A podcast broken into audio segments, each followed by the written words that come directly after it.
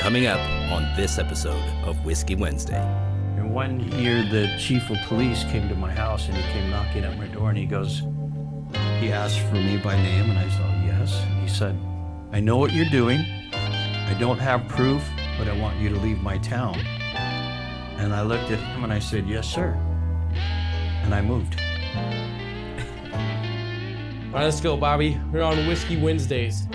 It's just a show where we talk about interesting stories from interesting people. Whiskey Wednesday. That's very interesting in, in itself. Let's just start with some whiskey. Grab my crutch here. Oops. We give you a little bit more. Here we go. Oh boy. Cheers. Cheers, my man.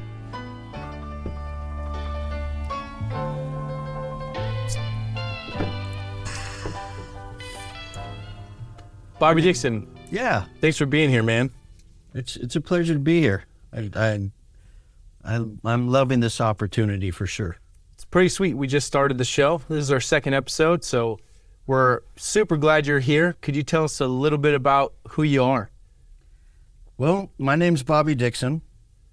I'm 58 years old, and uh, I've come up through the School of Hard Knocks, if you know what I mean. And uh, I'm a product of the 80s, so I'm trying to go back to the 80s, if you can't tell already by my Yeah. chart top and haircut there.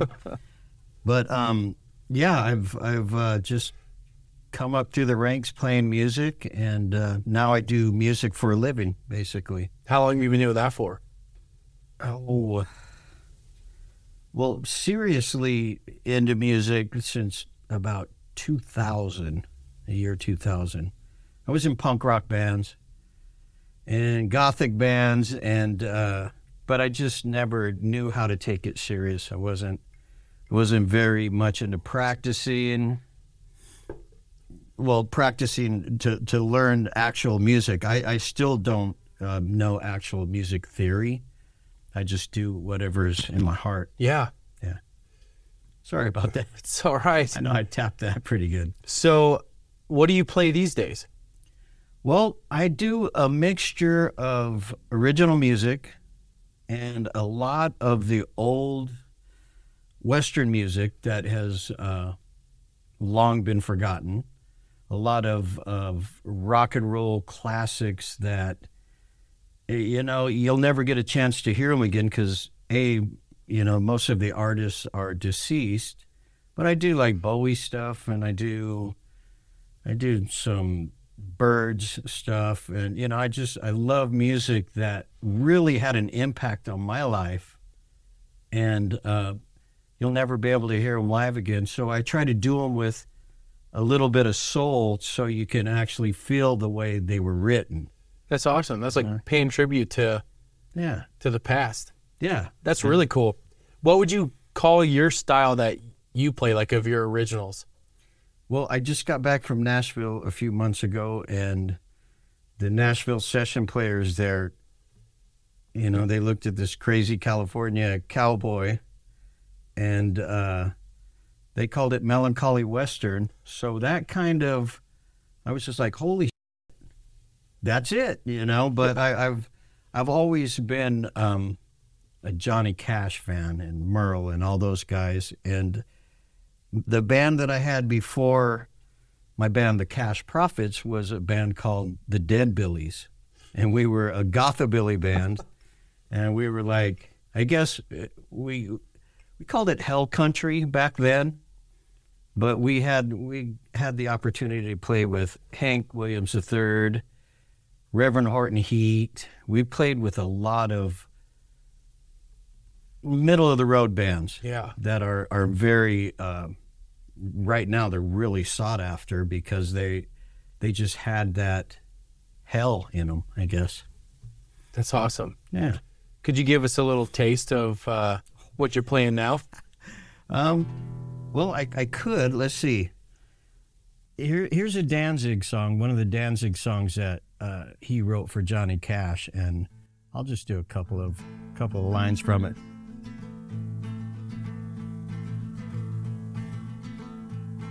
And this is Johnny Cash covering a Danzig song, so that's kind of that's some good right there, if you ask me. Bad luck wind been blowing at my back. A little out of tune. I was born to bring trouble to wherever I am at. Got the number 13 tattooed on my neck. When the ink starts to itch, then the black will turn to red. I was born in the soul of misery. Never had me a name. They just gave me that number when I was young. They just gave me that number when I was young.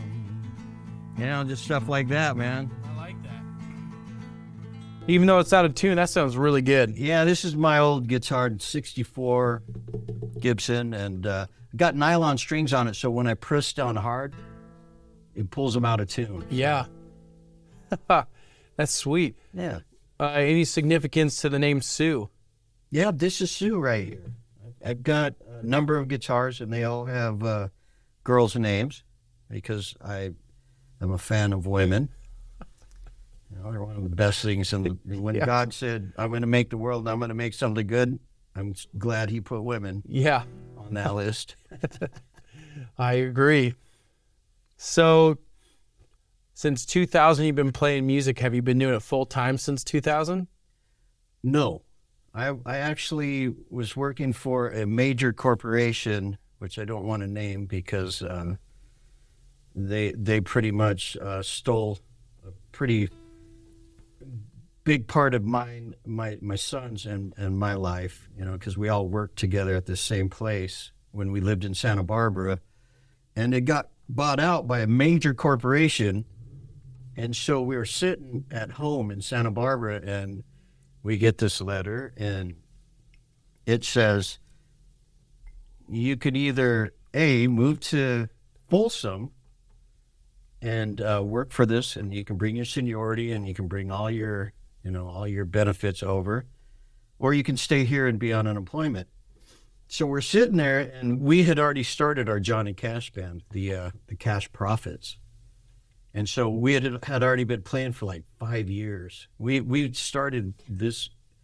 We we started that when Johnny Cash was still alive. So it, we were just really really good at it because Yeah. we were a three piece and stand up bass and electric guitar. I mean, we were like the Tennessee Three. And uh, so I just looked at my sons. I was like, it's kind of ironic, you know, Folsom out of all the places in the world they want us to move to Folsom and they'll give us a, a severance package to move over. So we did. So we all started the Folsom thing. And when we hit here, we hit like it was on fire. We, we played Folsom Prison like four times behind the walls for the prisoners Wow. we played um we're just really blessed we everywhere we went people were like we want these these guys you know because we had that sound that original sound or the cash original sound but it you know the the job part about it was uh very very difficult because it was at that time you know um they wanted you to almost be anti-american Well, it's corporate. It's life sucking. yeah. And so I didn't know how to do that. I didn't know how to say I didn't know how to say, you know, I I love Jesus Christ and I love Merry Christmas and I love everything that makes us American and makes us free. And I didn't know how to denounce that. So I couldn't keep my mouth shut. Yeah. I was always in the office like, hey, so and so said that you said this and I'm like, well, of course I did. You know, I love Jesus.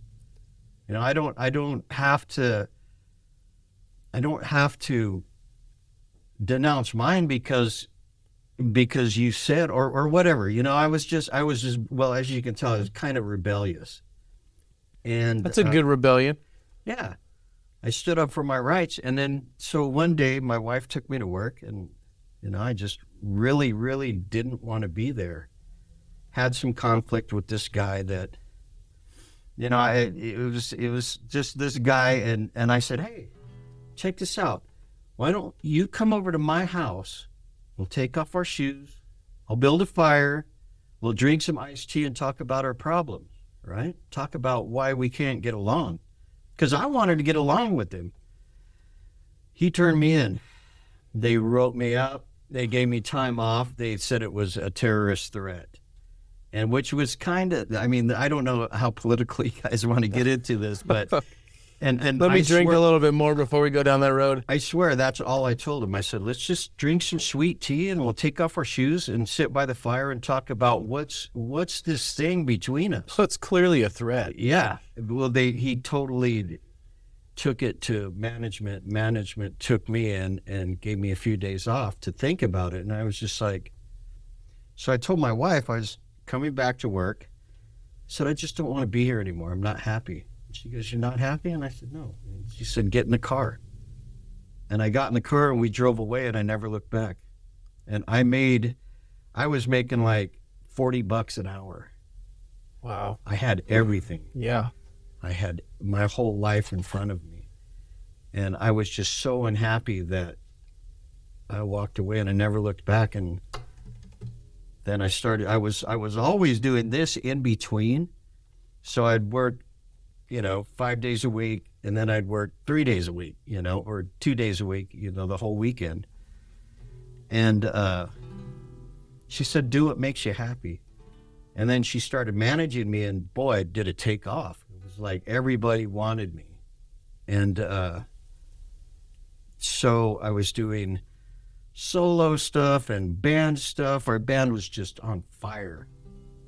And uh, I started doing solo stuff more and more. And then when my wife passed away, my whole life shifted again because I was like, I don't know if I can do this and, and sustain you know, be able to pay my rent and everything. And so I just caught fire. I just had to. I had to make ends meet. So I had to watch every penny and play my gigs and sell myself to all these people. And uh, it worked. It worked. So now I don't even, I mean, I'm, this month has been a hard month for me, but I don't have to. I don't really have to hustle anymore, because people are calling me vineyards, and you know they're like, "Hey," and so I I do my calendar just right so I can make that god awful amount of rent that I need to pay every. Yeah, out here in California. Yes, and so that's what I'm doing. You know, That's really cool. So you successfully left the nine to five and have been successful chasing the dream. Yeah. And that's been going on for oh almost ten years. Would you say that success is a dollar value or a happiness value? Oh, my happiness value. That's this is the only thing that makes me happy. Is this? It's the only thing that makes me feel um, even halfway a human being. Because Wow. when I'm not playing, I'm just sitting in front of mindless TV with the cat and playing this sometimes and just Canadian horror movies that are just freaking ridiculous. but it's it's just something that's back there and it's and like um I haven't I haven't really um I haven't really moved yet since my wife passed. So it's like and she's given me hints to do it. I mean, she gave me a hint to get in my truck during the pandemic and play. And so I drive around in my old 33 Dodge and play out of the back of it with my generator and uh, just play to the masses that couldn't come outside or wouldn't come outside. Yeah. So I'd play cul-de-sac shows and park shows and just off of tips. And uh, it was really, really successful. You just grinded your way through that. I did. That's I played almost 300 really- shows in, in just one year. Wow. Just Monday through Friday, you know, Monday through through Sunday, and uh, always had a show just with my truck. People would, I mean, I, I would pull out here on Main Street and start playing in t- t- tips only and make bank. Wow. And it was, people were just like so happy that somebody was doing that because nobody, everybody was afraid. You remember the fear? Yeah. I remember. Oh man, it was, it was uh, pretty crazy. And But you found a way to keep going. I did. And it I bet through you wouldn't work. trade it at all to go back to that nine to five. you can you can if they said come back we'll give you everything and a raise and all this i still wouldn't go back because i'm not i'm not that kind of person that likes to be pushed into submission you know pushed into doing something that i'm really not comfortable with and seems like corporate does that a lot I'd agree. I haven't worked there, but I've seen it, yeah watched it, heard enough stories. Yeah. And you know, without putting anybody anybody down, it's just not my cup of tea. I'm just that's not me. And Well, when you got your own dream that you want to chase, yeah, it's kind of hard to sit there every day knowing that you're giving eight plus hours a day to somebody else's dream when yours is back at home waiting for you to pick it up and get out and start playing. yep, and them stepping on your head to get to the top. Yeah. There is no top in corporate. So you you made a comment off camera that you went from drugs to Gibsons. Could you kind of unpack that a little bit for us of, of what you were talking about? well, yeah, I mean, younger, I always, I always smoked whatever resembled marijuana. I guess at, in those years, so anything that was green, I guess we were trying to smoke it. but, but as I got older, as I got older, we, uh, I, um, I dropped out of high school, out of uh, 12th grade.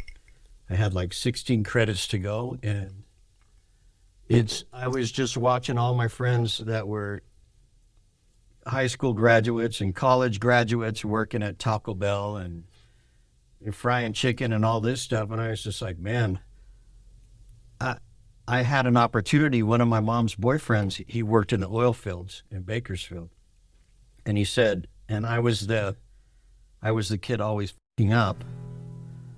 And uh, my mom said, Take him. And I was like, Yeah, take me. And so I went to the oil fields and I lied my way in, used my mom's social security number, and uh, started working in the oil fields. So I worked in the oil fields for like 25 years, help, helping uh, build this country. I worked for Exxon, Texaco, Arco. I worked for all these these people as a construction worker, welders. I had welders and front end loaders and backhoes and pipe fitters and all under me. And I'm reading these blueprints. You know, I came up pretty fast, but I also started dealing drugs heavily because my welder was like he's from the one of the major distributors across the border over there. But anyway, I started I started uh, dealing drugs pretty heavily, and so my philosophy was never become the dope that you're peddling. And so for me, that meant don't do don't do, you know, just sell it. So I started dabbling a little bit in it, but I never became a, a full blown junkie. I became a money junkie. You got addicted to that green, Yeah, that different kind of green, not the smoking Yes. kind. Right, the money. And so I'm living in this town and I'm dealing like and see I would never keep my my product in my house or around my house. I would since I knew the oil field so well, I would have maps of these oil fields and I would put it in tissue paper and roll it up and say yours is under this pumping unit, you know, by the start button and they would just wire the money and I'd give them a map to where they could find that amount. Wow. Which crazy shit. Am I Yeah. incriminating myself here? but anyway, it's I, I did that for like 15 years. And one year, the chief of police came to my house and he came knocking at my door and he goes, he asked for me by name, and I said, yes. And he said, I know what you're doing. I don't have proof, but I want you to leave my town. And I looked at him and I said, yes, sir. And I moved. Out of fear or No, I, out of I didn't want to go to prison. You know, a little bit of fear? a little bit of fear, but also a, a lot of brain. Yeah. I, I Kind of knew when I you had- reached the end of your rope. I did, and I wasn't gonna. I wasn't gonna sacrifice my girlfriend, which I should have. No, but I wasn't gonna. I wasn't gonna get anybody in trouble. I wasn't gonna whistle blow. I wasn't gonna get anybody in trouble. I I had done what I needed and wanted to do, and the hardest thing to stop was the money. So I just started working in electronics and and uh, and music, and so I just totally stopped that. I mean, totally stopped the buds and everything, you know. Yeah. And I, I believe that this whole path that I'm on is for a reason, you know, and it's to teach other people and to let them know, you know, don't give up on your dreams no matter where you're from. You know? So what you 16, 17 years old, lie your way into the oil fields, do that for another For, for 25 years. so then did you jump into corporate after that? I, I actually did a lot of stuff in between that. I did some iron work, high rise iron work, because I was really good with balance and I could walk the beams. Yeah. And uh, did uh, some asbestos removal, like around these parts here. It, it's kind of ironic that it, here I am back in this town that that when my whole life was shifting, I'm now living like a few miles down the road from these places where we totally encapsulated the whole place. And which was we basically a building like this, we'd turn it into a big Ziploc bag two times over. So you'd get rid of all the dust and fibers and all of that, and then you'd roll that up, and then you'd have another clean bag, and you'd have to shower in and out of the rooms because it's asbestos; it'll Yeah. kill you. So uh, I did that for about about ten years, Wow. and worked for Del Monte and and Woodland, and got fired from there, and uh, then I moved back home to Santa Barbara and started playing music. This my uncles always played, my grandfather played, and uh, I was just never interested until I stopped for a minute to reevaluate everything. Like, hey, man, you know, because I, I loved used to love the way my uncle sang, and and so uh, just one day I don't I don't know what happened. Something clicked, and I got a guitar, and my wife and I we were self taught. You know, we just Casio keyboard. You know, we just start playing along to it, and then we we built this band that uh, was pretty damn good. It was all right. Yeah, sounds like it. That's the same man that came up to Folsom with you? No, that was the the Dead Billies were was that bad. I mean, we toured with the Cramps, and I mean, we toured with some some pretty good heavy hitting bands. But when when uh, my wife and I got a divorce, my sons and I were sitting at home. We're like, oh God, I'm bored to tears, right? And so we did a uh, an open mic night in Santa Barbara. And I was, they're like, well, what do you want to play? And I uh, you know, instead of playing the songs that we wrote about killing and dying and all that, um, we started, I said, let's just do some Johnny Cash songs. Simple, you know, dur, dur, dur, dur, you know, all that stuff. And uh, when we did it, it just went off. Everybody was like, holy, sh- what is this? Right? Because I, I, was blessed with a voice that I could sound like Johnny Cash if I really, really, really wanted to. I could be like spot on. And so one son playing stand up bass and the other one playing a Telecaster guitar, it was a no brainer. Yeah. So I was like, let's just do that. And then so I just got this notebook together that had all his songs and we started just trucking nonstop. That's awesome. Yeah. And they're my sons. So Some more quality time with your kids. right? Great. All those blessings were, and and they still we still play together, so they're still with me. That's so cool. Yeah. So I'm also a fellow believer, so I got to ask did you have that like wall that you hit when you met Jesus? Or did you know him your whole life? And I knew what, him my whole life. so what was that like de- with dealing drugs and kind of going through everything you went through before you kind of jumped back on a, a better path?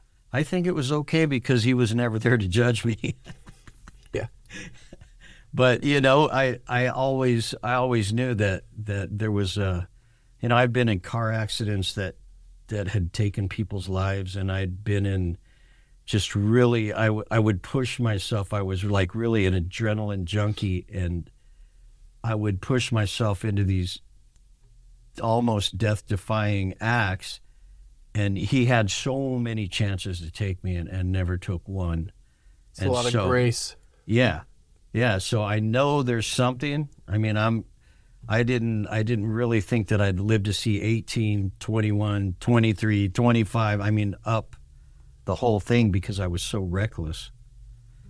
And here I am at 58, going on 59, you know, going, holy, shit, is your heart going to give out? You know? but it's, yeah, God's always been with me in Jesus. And, we were baptized Mormon when I was 13, when my, my father left my mom. And, you know, all the religions that you could even think about, I mean, they take care of their own. They take care of my mom and my family. That's perfect. That's golden. Yeah. I mean, so I don't believe that you have to be any denomination to have God. I don't think you have to give your money to any God because our God's already rich, you know. And so I try to tell my mom that I'm like, Mom, I, I, I can't afford tithings and all this stuff. I need the money. My landlord obviously needs the money. So, uh, so um, yeah, it's uh, it's just it's amazing his power. And I told her, I said, you, know, I even wrote a song for her, say because she's like, oh, Bobby, your tattoos and you always sing about the devil and you always sing about this, and I'm like, Mom, I sing about God too. I mean, it, you know, it's it's they're just not similar, but they're you know everybody walks the path of good and evil. Everyone, and it's that line that you, you know, you could easily actually you could even accidentally fall into that one if you got in a drunk drive-in and you took a family on their way from church. You know, Yeah. you'd never be forgiven, but you could be as innocent as a fing lamb and make that mistake that could hurt somebody for life. So it's um and so I wrote my my song uh, he walks with me and I said mom he always has. I mean, I'm here, that's proof. You know? Yeah. So out of all these jobs that you've done, you've kind of lived this crazy life. It sounds like. Yeah. Seems like you finally have landed on the career and the job that you feel you've always kind of been destined to do. Does that still kind of make you happy knowing you, even though it took a while to find you, you found it and made it your ultimate decision to do full time? This is the happiest I've ever been in my life because I can do anything with this. You know, I can fly. I can go outside right now and, and take off and fly around and check out all the traffic in a song. You know, and if you make it believable enough, you take people with you. That's that's key. Yeah. Yeah, music's very impactful, and I think it's got a lot of power to it. Any crazy shows you've played, or a uh, lot of crazy shows. any any uh, thing that stands out on on a tour or a show or anything that you've done that you're like, yep, that's a top five. I played with Kris Kristofferson. I played with Anita Carter. I've I've had um, Johnny Cash's daughter come up to me and say, "Nobody's plays nobody plays my daddy's music like you do." Wow, I mean, those are that's gonna me, feel good. Yeah, to me, those are the things. I, I'm not rich in in monetary, you know, at all, but my heart is just whoa. I mean, I'm I'm pretty happy. Can you give us a taste of a Johnny Cash song? Oh man, let's see. Or is that uh, putting you on the spot too much?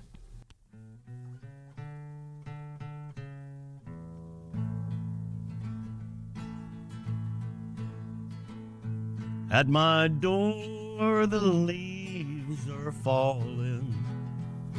A cold, wild wind will come. Sweethearts walk by together, and I still miss someone.